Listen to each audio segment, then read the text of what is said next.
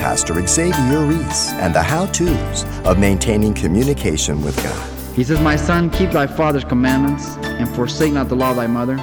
Bind them continually upon thy heart and tie them about thy neck, in thy heart, from the issues of life. You know what? When we came to Jesus Christ, now He leads us through the Word of God continually. The Word will lead you, keep you, and it'll give you the right to talk with Jesus Christ. And that's a fantastic privilege.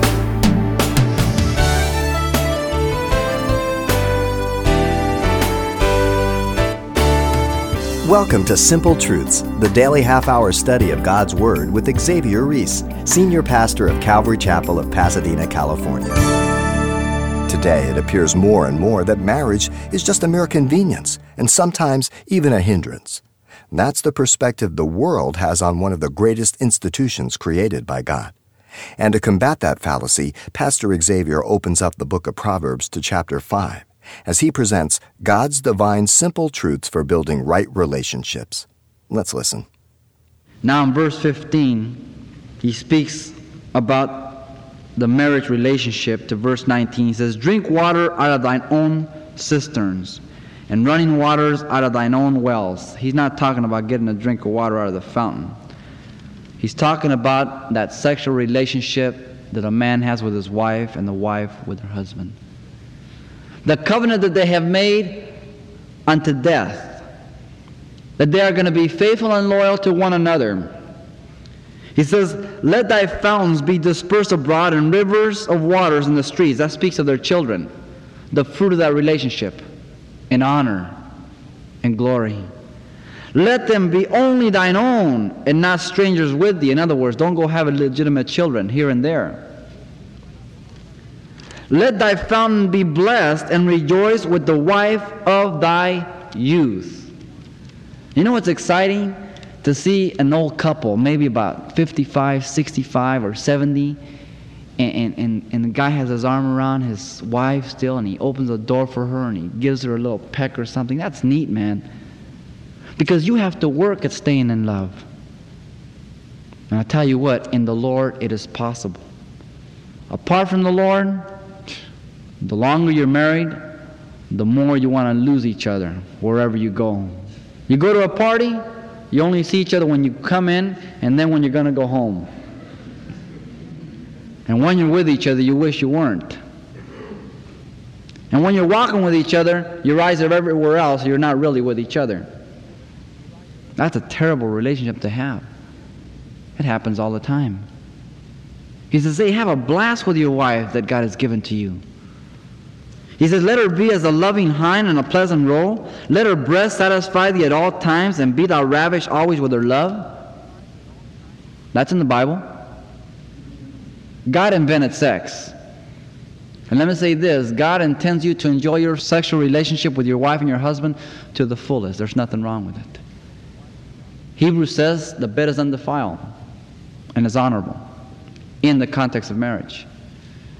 But you take sex out of marriage and you start using it anywhere and everywhere, then it becomes dirty and it becomes perverted. You know, you can take a nice shiny car and it looks pretty in your driveway, but drive it into your living room. I don't think you'd like that. It'd be out of place. Well, the same thing with sex. There's nothing wrong with it, but it's for a husband and a wife and nothing else.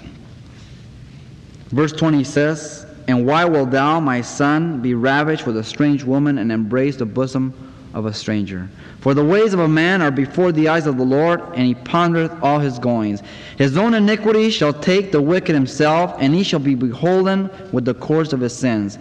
He shall die without instruction, and in the greatness of his folly he shall go astray. So, husbands, wives, enjoy each other.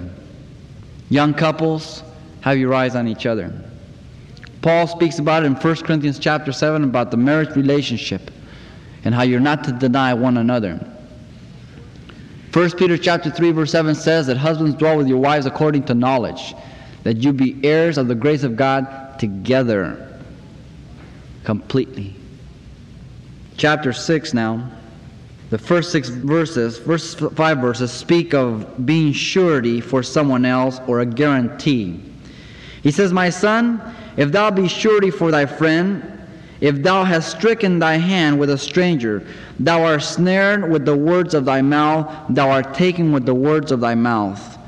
Do this now, my son, and deliver thyself. When thou art come unto the hand of thy friend, go humble thyself, and make sure thy friend. Give not sleep to thine eye, nor slumber to thy eyelid. Deliver thyself as a roe from the hand of thy hunter, and as a bird from the hand of the fowler. And what Solomon is saying here is, son, don't be a guarantee for anybody. You ever remember being in the world and guaranteeing that somebody was going to pay back? Oh, yeah, he'll pay it to you. Or, yeah, I'll vouch for him. and you end up getting ripped off. Or you end up looking bad. He's saying, hey, you better make sure who you're backing up. He says, don't go shaking hands and agreeing with anybody and everybody. And if you've done it and you realize that you made a mistake, don't let your pride come up. Go over there and say, hey, man, I take it back. You can't trust him. and that's what he's giving counsel to. Because a lot of times we're put in those positions by pressure. Don't let nobody pressure you, to do anything. Think everything through. Now, in verse 6 to 11, he speaks about the lazy bum. Solomon didn't like lazy people. He says, Go to the ant, thou sluggard, and that's what the word means lazy. Consider her ways and be wise, which having no guide, overseer ruler, provided her meat in the summer and gathered her food in the harvest. The little ant, we are even to learn from nature that God has called every part of creation to have some part in terms of work. The little ant, have you ever seen, have you ever had a little colony of ants? Xavier had a little colony of ants. I mailed out for him. They sent him a little thing, and those things were big. I was trying to put them in the little lamp farm thing, and they had them in this little capsule. And I was trying to put them in there, and I, and, and I moved, and they went all over the kitchen table, man. I was getting them all over, they were on me. I was putting them in there. But we finally got them in there, and, and we watched them week after week. And man, those things make tunnels, man, and everything. I mean, they didn't stop at all. You know what they do? They end up dying. They work themselves to death. He says, learn from the ant. You have to work. Because many people come to the church and say, yeah, brother, well, you know, I just, you know, I've had a hard time, you know, and, you know, the Lord says more blessed to give than to receive, so, you know. you know, it happens. And they'll lay a big, heavy trip on you. They'll tell you sad stories, and you'll say, well, you know, and, and, you, and you may even take them into your home. Let me give you some advice. When you take another brother or sister into your home, you better sit them down, first of all, and lay out the conditions. You're here to work your way out. Okay? If you love them, that's the counsel you'll give them. Because what happens in the Lord, before you know it, it's six months, seven months, they're not even going out looking for a job or anything else, and pretty soon by the sixth month they're saying, hey, you know, we're out of, uh, you know, I don't want to eat these cornflakes no more, you have some steak. you going, you, hey, I've seen it happen before. The Bible says if you don't work, you don't need in 2 Thessalonians 3.10. And if you aren't getting a job and you're living in my house and I don't open my doors to you, you're going to mow my lawn. You're going to pick up all the stuff that the dog lays around or whatever. You're going to be doing something. Because it's not good when you don't work. It's not good. It's not healthy. Idle time is a curse. And women, let me give you a scripture. 1 Timothy chapter 5. This is because I love you.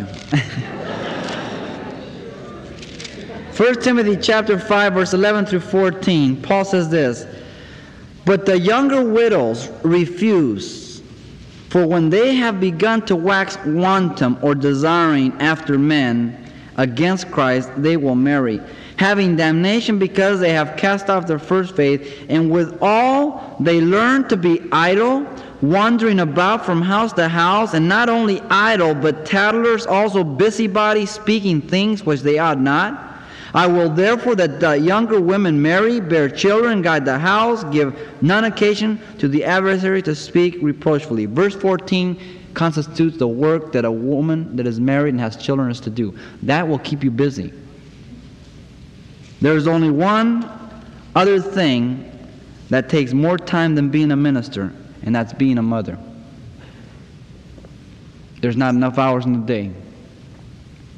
And those of you women that have to work, I salute you because you've really got it hard. You need 56 hours in a day to be able to handle your kids and your home and your husband.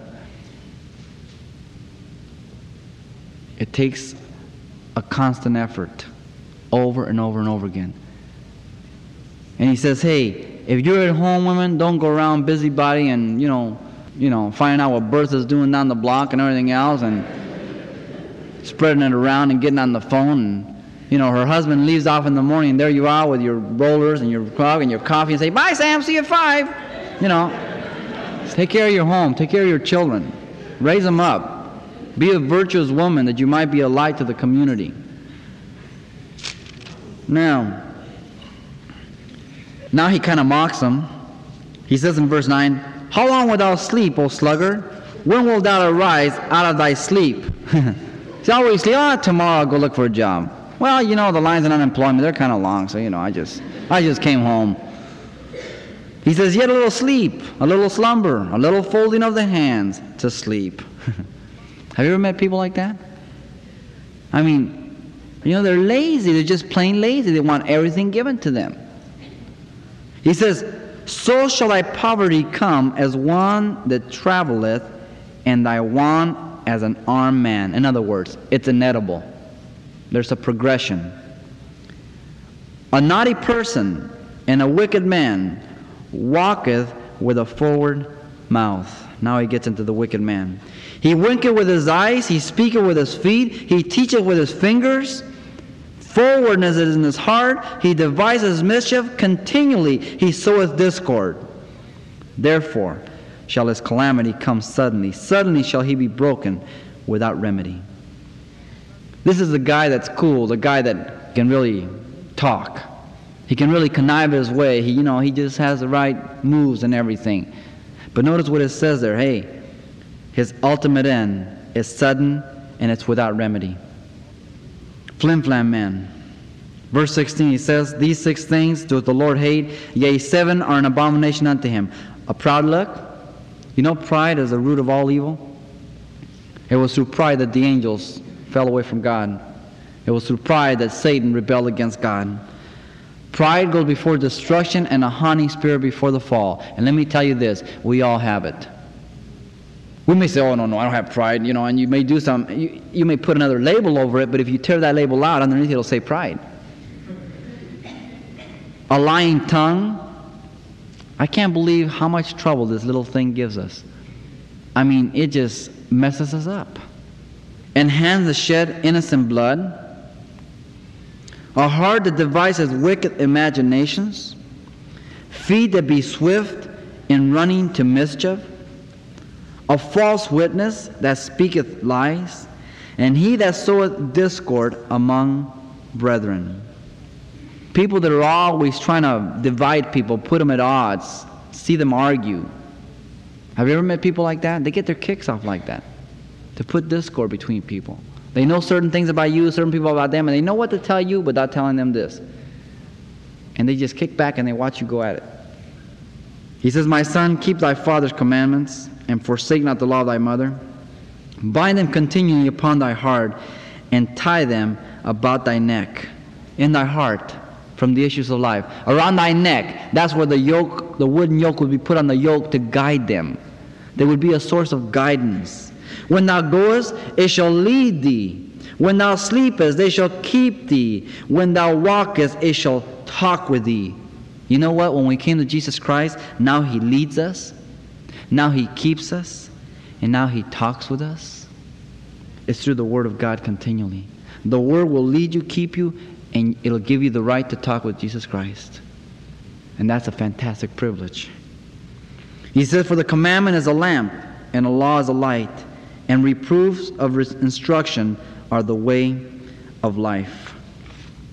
To keep thee from the evil woman, from the flattering of her tongue of a strange woman, Lust not after her beauty. Now he keeps on going with the strange woman here in all of chapter 7, and we'll breeze through it so we don't repeat ourselves. Lust not after her beauty in thy heart, neither let her take thee with her eyelids. You know, you ever seen those false eyelashes? They're phonies. For by means of a whorish woman, a man is brought to a piece of bread, and the adulteress will hunt for the precious life. She seeks out, man. I mean, when a woman goes bad, it's terrible. I mean, when a woman gives herself over to everything and anything, it's scary. A woman has greater capacities of spiritual highs than any man. I believe a woman is more sensitive. But equally, because she has greater capacities in spiritual highs, she has greater capacities in spiritual lows. And when a woman goes bad, it's bad news. And he's identifying this woman right here. He says, Can a man take fire to his bosom and his clothes not burn? Can one go upon hot coals and his feet not be burned? So he that goeth in to his neighbor's wife, whosoever touches her shall not be innocent. See, you can't go sexually into another woman and think that nothing's going to happen from it, or vice versa. There are repercussions. Even if nobody ever finds out, you're always wondering when you're out, oh, I wonder if they know. You know, you're just not at peace. You're living under guilt. There's no peace. And most of the time, you're so nervous, you end up giving yourself away. He says, Men do not despise a thief. Now, I like this. If he steals to satisfy a soul when he is hungry. You know, if they see a little beggar and he's stealing that, well, you know, once you catch him and you find out, you go, Yeah, here, take it. Because you know that he's hungry. It's a legitimate need.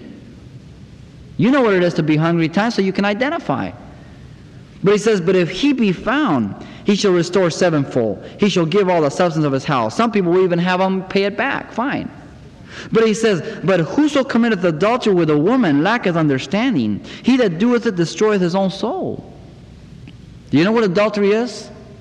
The greatest evidence of selfishness and self centeredness. Because the adulterer is not concerned with anything except one thing his gratification or her gratification. They aren't concerned about the party they're committing adultery with, what they're going to do to them. They're not concerned about their mates. They're not concerned about the families. They're not concerned about anybody. All they're concerned is about getting their thrill. It is the greatest form of selfishness and self centeredness adultery. And you destroy your own soul. He says, A wound and a dishonor shall he get, and his reproach shall not be wiped away. For jealousy is the rage of a man, therefore he will not spare in the day of vengeance. Speaking now about the injured party. He will not regard my any ransom. And what's interesting there about the word ransom is the word kofar. We get our word atonement, covering in the Old Testament from it. That man's not going to receive any covering. You can't cover that sin. He says, Neither will he rest content, though thou givest many gifts. What are you going to give to a man after you've gone into his wife sexually? What are you going to give to a woman after you've committed adultery with her husband? That's one thing you cannot pay back. You cannot erase. And the individual that gives himself over to that adds destruction to his life. Even when there is a Christian relationship and there is forgiveness, it takes time to heal those scars. I cannot think of any sin that is more destructive to the life of an individual than sexual sin. Paul tells the Corinthians that sex outside of marriage, fornication, you sin not only against God, but you sin against your own body. That's the only sin against your own body. Adultery destroys more than just yourself. Be careful of the secretary at work. Be careful when you're down and at odds with your mate. And it just so happens that a friend at work just happens to have a listening ear. And she or he just so happens to lend themselves as that listening ear and they provide a very comfortable environment. Run. Because you know what? Your flesh is weak and you will fall. You put yourself in the right place at the right time or should I say the wrong place at the wrong time, and you will fall. Make no mistake of that. So stay completely away from it, man. Be ravished with the wife of your youth and with your husband. And cultivate that relationship and don't let anything come between it.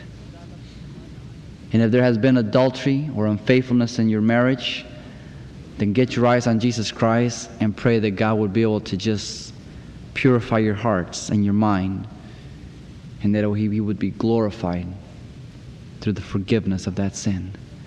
And that your love would be more pure and more intense and more fervent for each other. And that you don't look back, but you put your hand to the plow and you press towards the mark. God can do it. We're the problem. We don't let them do it many times. The Jews came to Jesus and says, Is it lawful to put a, for a man to put away his wife for every cause? And he says, No. He says, Then why did Moses give us a writing of divorce? He says, Because of the stiff neckness and the stiff hardness of your heart. He said, Let me take you back farther. Let me take you back to Genesis. Whatever God has joined together, let no man put asunder. God can restore any marriage, but it takes the cooperation of two sinners, and that's what's difficult. That is the only grounds for divorce. Yet that should not be the only option. Jesus says, forgive 70 times 70. 7 times 70, 490 times. Not that on the 491 you say, that's it, Charlie, you've had it. But hopefully you lost track by then, you got the idea. Now, if your wife or husband is continually being unfaithful to you, I don't believe God would have you to be violated over and over and over again. But whether it's true repentance, then you should try to reconcile that marriage and make the best of it. And yes, it is going to be difficult, but you can do all things through Christ Jesus if you're both willing to die to self and get your eyes on Jesus Christ. And those of you that perhaps have not experienced that unfaithfulness, hey, stay away from it. And it can happen within the Christian circle. A sister comes on strong. Or it just happens to happen. Have you ever been in a situation like that? And you can sense it when, hey, you can sense it. You know when, hey, there's a breakdown happening. Get away from it. Run from it, man. Even if you have to, even if you if you've committed yourself all all the way to where you're standing naked, and be like Joseph and run naked, man. That's better than following through with it. God will honor it. But see, once you've gone that far, it's very hard to stop the motor once you start it up. It's very tempting not to take the car around the block for a ride once you've gotten the keys and started it up. So if you're not willing to finish it, don't start it. Use wisdom and knowledge and stay clear away from that. And God will bless you. He'll bless your relationship. Don't let Satan ruin your life and your marriage, man. It's a precious part that God has given to you and myself. Guard it with your life because it is your life. You, your wife, and Jesus Christ. Pastor Xavier Reese with important simple truths for guarding your marriage. And this message, another from his verse by verse series of the book of Proverbs, is simply titled Proverbs 4 through 6 and is available on CD for only $4.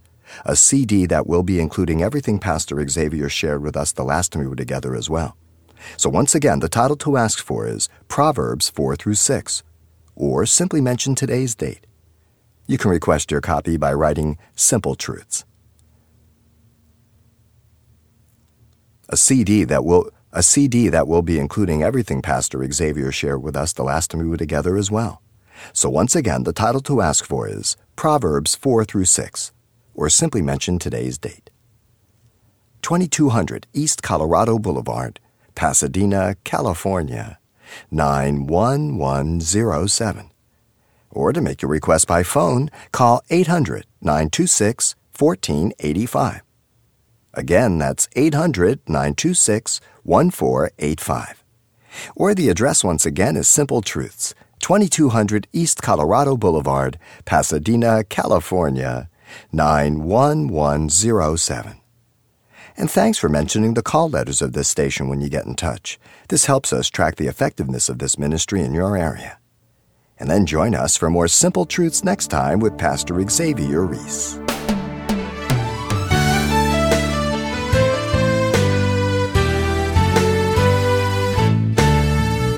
Simple Truths with Pastor Xavier Reese, a daily half hour broadcast, is a radio ministry of Calvary Chapel of Pasadena, California. www.calvarychapelpasadena.com.